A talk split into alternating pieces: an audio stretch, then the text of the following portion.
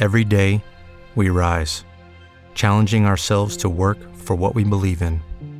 At U S Border Patrol, protecting our borders is more than a job, it's a calling. Agents answer the call, working together to keep our country and communities safe. If you're ready for a new mission, join U S Border Patrol and go beyond. Learn more at c b p dot gov slash careers. Now more of The Bernie Show.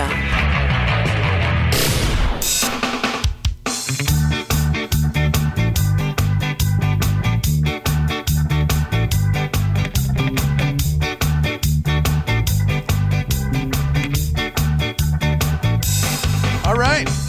Good music there.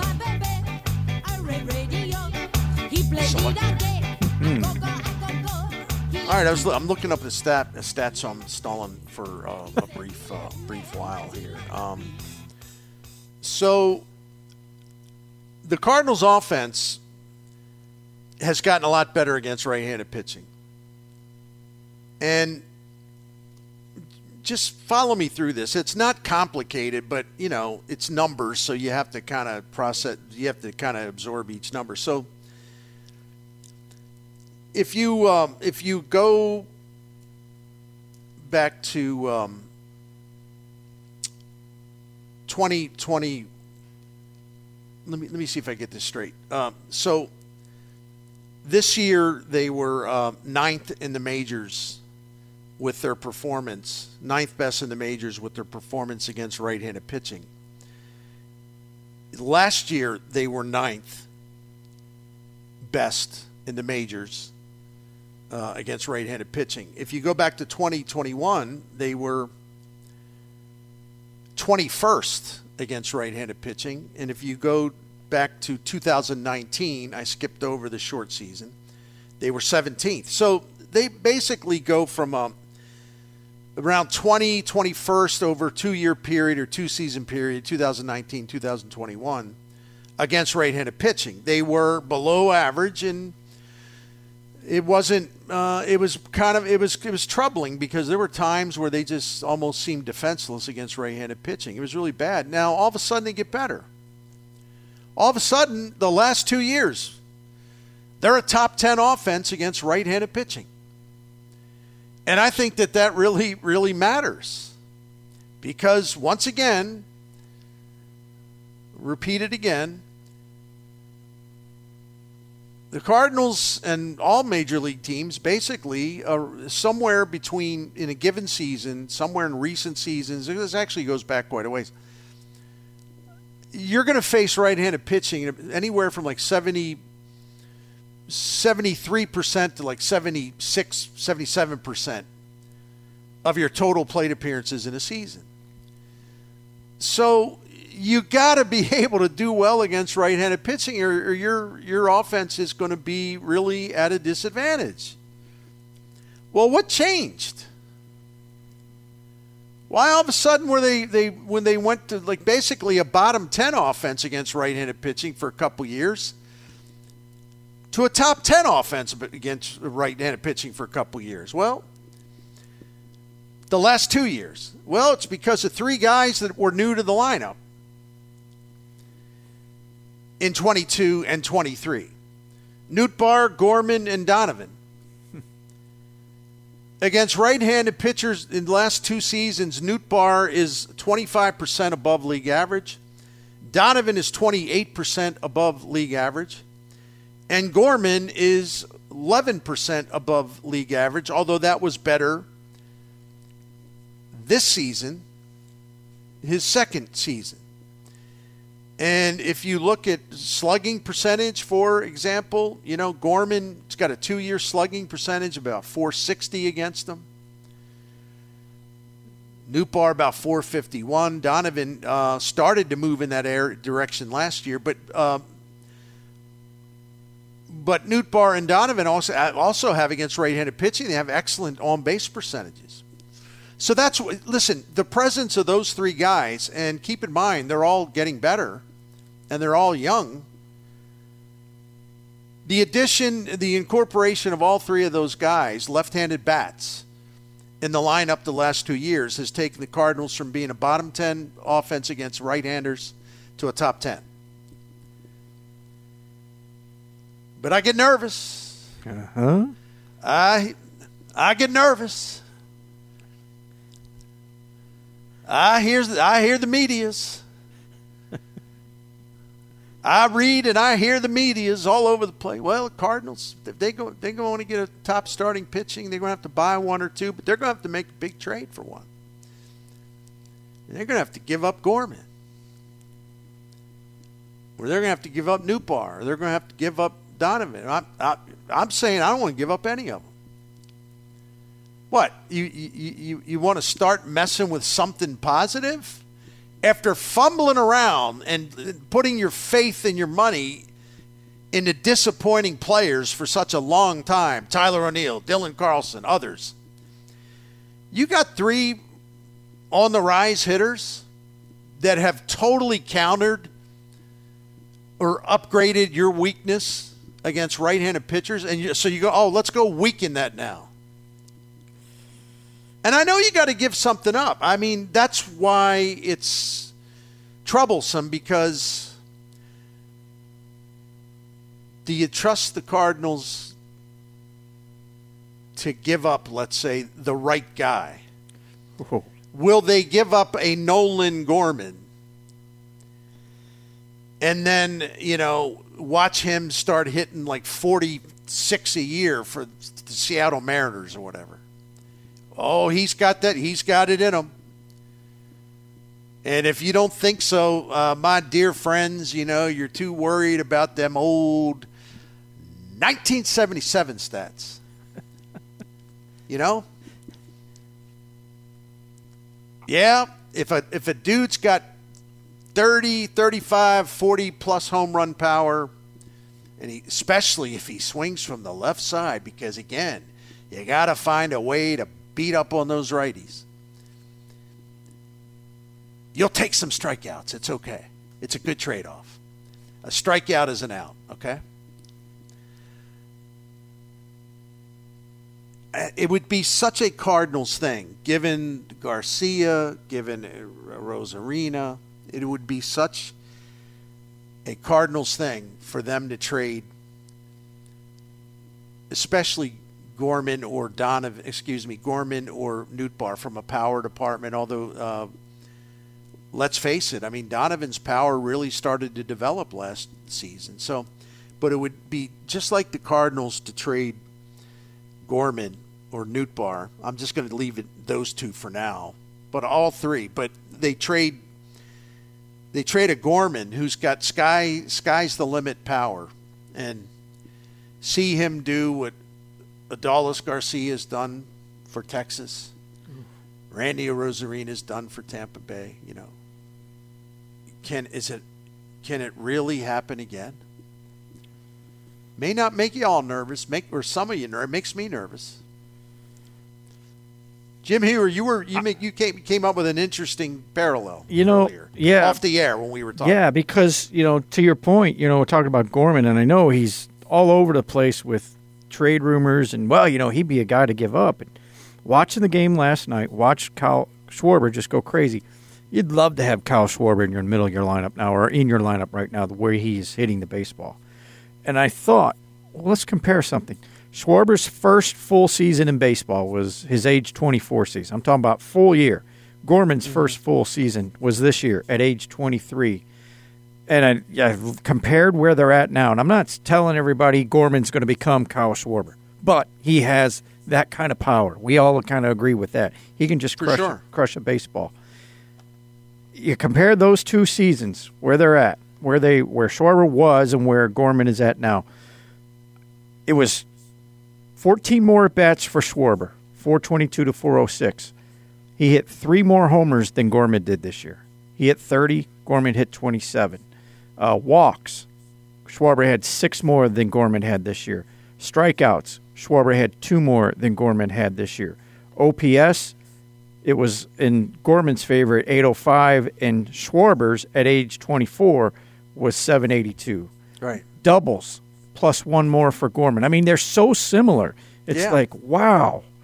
I, and I'm not telling you he's going to have that same forty-seven home run power, but I can oh, probably bet he's, he's going to be it. better, right?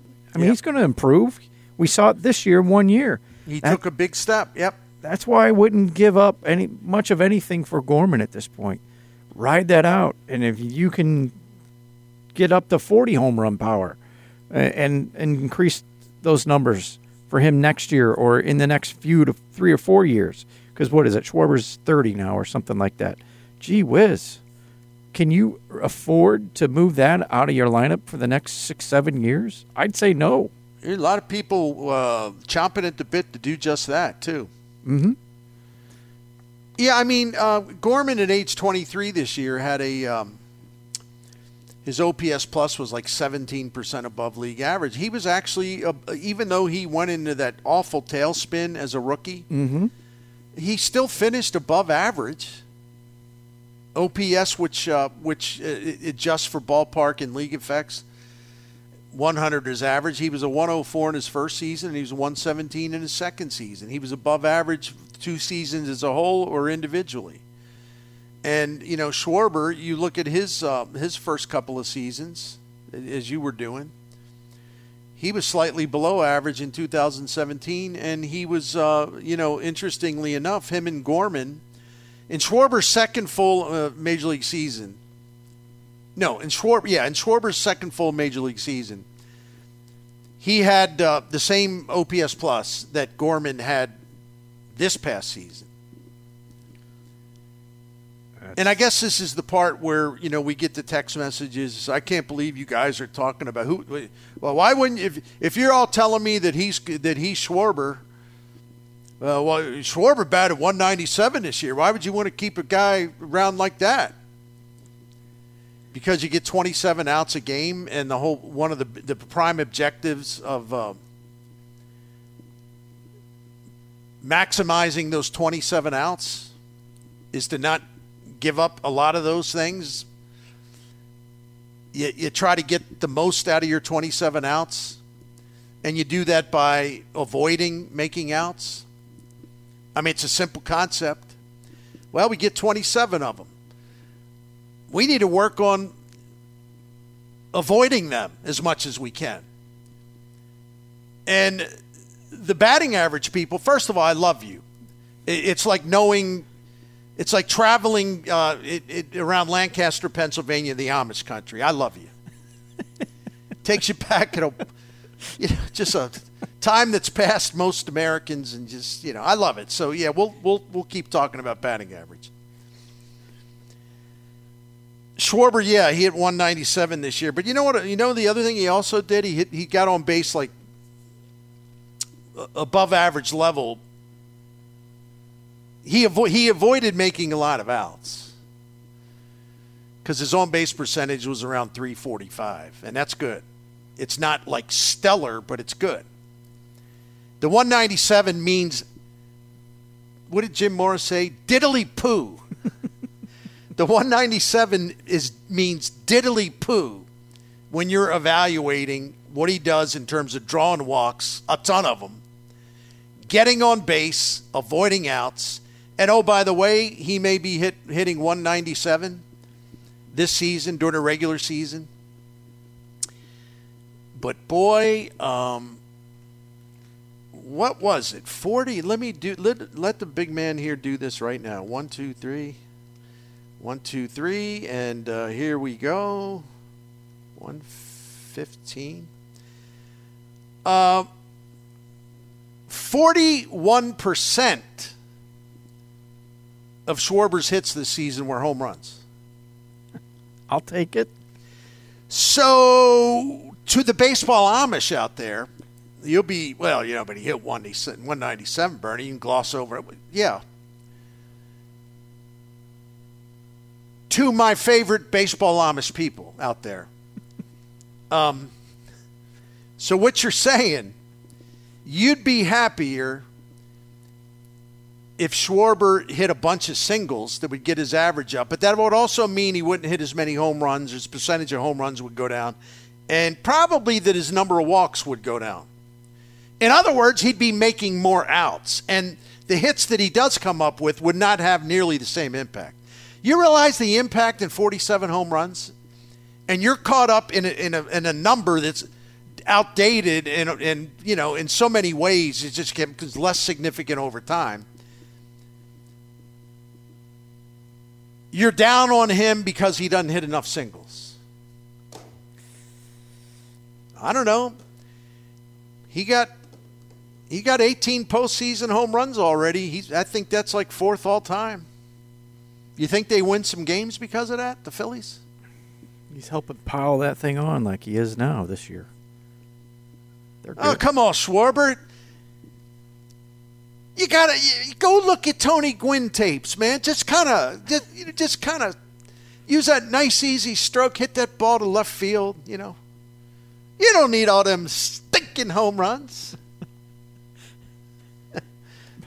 But the baseball, the baseball Amish will never, ever stop obsessing over batting average. Listen, if a guy's hitting one ninety-seven with no power, he's junk. All right. Mm-hmm. If he's hitting one ninety-seven and he he strikes out a lot and he doesn't walk much, he's junk. I'll agree with you on that, but you're you're ignoring this immense power and you're more you're ignoring the fact that he walks a lot. So why would you do that? The one ninety-seven batting average is taken out of context. The dude walked seven, almost eighteen percent of the time this year and thirteen percent of the time last year. Talking about Schwarber, and this is one of the things Gorman is going to have to get better at. It's okay to draw walks, especially if you have so much power they're afraid to come after you. I mean, the league walk rate's nowhere near seventeen percent, eighteen percent, and Schwarber's well above it. It's probably more than double the league average walk rate. So the, in that context, the one ninety-seven just does not matter. It's, I mean, my goodness. We did well, get a text here that I, says Gorman should be untouchable. Way too much upside for him. It, it, you know, exactly, because at his age, twenty-three, you mm-hmm. know, because um, when we were comparing these things, um, you know, Schwarber was a little older than that at, at the at, at the time period we're looking at. Anyway, I, I, I just I find it interesting. So anyway, I know I know I'm being really snarky. Some of it is either I had too much coffee or didn't space them out enough. So I get in the five o'clock hour. That's you know I get kind of goofy sometimes, and that's when the snark comes flying. But I do appreciate the baseball Amish because some of the baseball Amish principles actually are really, really, uh, you know, appealing, and they're they're very common sense, and I appreciate that. But there's some of them they they are in fact outdated and way behind the times, and no longer uh, no longer is relevant, not nearly as relevant in the modern world outside of Lancaster, Pennsylvania. Sorry, baseball Amish. I didn't expect to hear that today, but that's that's perfect. Well, it. you know, can I um, can I confess to something or sure. admit to something? I kind of appropriated that from somebody. Oh. Because I had Bob Costas on a show years ago. And he was going on, well, Costas' version of a rant's different than mine, let's say. But he was talking about some of the things he doesn't like, maybe, about the way baseball's changed. I don't think he ever brought up batting average, though. But he's like, look, I can't do his voice. Uh-huh. But he's like, look, I'm not saying that baseball should be uh, – filled the stands should be full of like men with those wearing those those the, those hats you see on those old grainy films for baseball in the twenties and thirties and forties, you know, Rip. wearing those straw hats, the ones you know the ones that look great on you, not the floppy straw hats. But says I'm I don't think that you know I don't think that people should be going to ball games in a buggy. Or using a streetcar, if there's even one there. I'm, no, you can drive your car. You don't have to wear those hats that the men used to wear. He said, "I'm not a, I'm not a, I'm not, you, I'm not a member of the baseball Amish. Okay, I'm, I don't show up for work. You know, I don't ride a buggy to work." He did it. He did it much more eloquently, but it That's just cracked great. me up. Baseball Amish, and it always stayed in my uh, in my vocabulary ever since then. Anyway. It's just fascinating to watch how what Schwarber's doing, and then you compare those numbers to Gorman. And last night, I mean, gee whiz, the first home run I think he hit, it was like he just, he didn't even have to swing hard. He just threw the wrist over and bang, the thing is gone out of the park. It's, to have that in your lineup, and like you said, uh, when they originally got him, you kind of got him low, and to see where he's at now, it's and I at times I would go, oh, I don't know if he's a leadoff. He's a leadoff guy. He's just a different way of going about it, and he brings damage, and he gets on base. And when you got those other guys that hit behind him, good luck. Good luck dealing and, with that yeah. group. And, you know, Gorman's better defensively than Schwarber is, I think. And mm-hmm. I know he runs better because I talked about that a few times this season. Very good base runner. He was he was second-best base runner in the team to Goldschmidt. He absolutely was. And I'm not talking so much stolen bases, but when he did steal, his percentage of success was excellent. Talking about Gorman. Yep. I'm talking about taking extra bases, pushing, knowing when to go first to third, knowing when to go first to home on a double, knowing when to score from second uh, on a single. He His percentages were outstanding. And that's a big fella, but he knows how to run the bases really, really well. And he really improved defensively at second base. He's still around average, slightly below, but you'll take that with the offensive power he has. Um, I, he needs to draw more walks, and he needs to cut down on strikeouts. He doesn't have to – like, I'm not saying if he strikes out twenty-five, twenty-six percent, it's like, oh, man, that's terrible. No, I'll take it for the power that he that he has, you know? Yep, agreed. Need to take a final time out here, but before we do, if it's all right with uh, my good friends out there, how about we talk about, because uh, you know we're we're going to be looking at games. In fact, I looked at the, my uh, my my uh, my service that I subscribe to, uh, where they have the, their model with the projected scores. Mm-hmm. Yep. And they got Mizzou beating South Carolina by eight. Ooh. So that's one example. Okay. So my bookie is there for you. Uh, you know, this is the college football season, the N F L season. We're halfway through college. We're, you know, going to be nearing uh, halfway through the N F L season soon enough. And uh, but it's always the winning season if you go to MyBookie and technically go to my bookie dot a g. Uh, there's a brand new cash out system that's going to give you options to bet and win all season long. Uh, let's say you hit the first two legs of your parlay. They hit.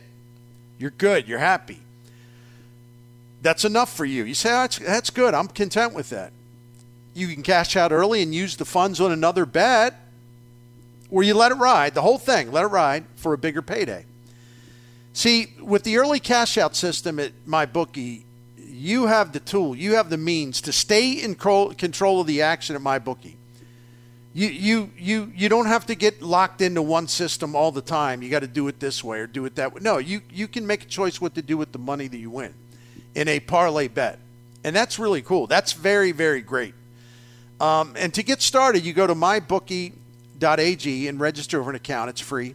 And you're, when you're ready to make your first deposit, you use the promo code bet five ninety. That's bet five ninety to grab a welcome bonus on the house. That's promo code bet five ninety, promo code bet five ninety to claim your deposit bonus, and for a limited time, a free chip to use in the MyBookie Casino. And while you visit there, take a look at their new and improved MyBookie Casino. Man, five hundred plus new games, new live tables, new slots with projective, with progressive jackpots, and you can also g- play the lotto there. You don't have to go to the gas station or the store. You can play the lotto on my bookie dot a g. It's MyBookie, bet anything, anytime, anywhere. Only with MyBookie. We'll be right back after this.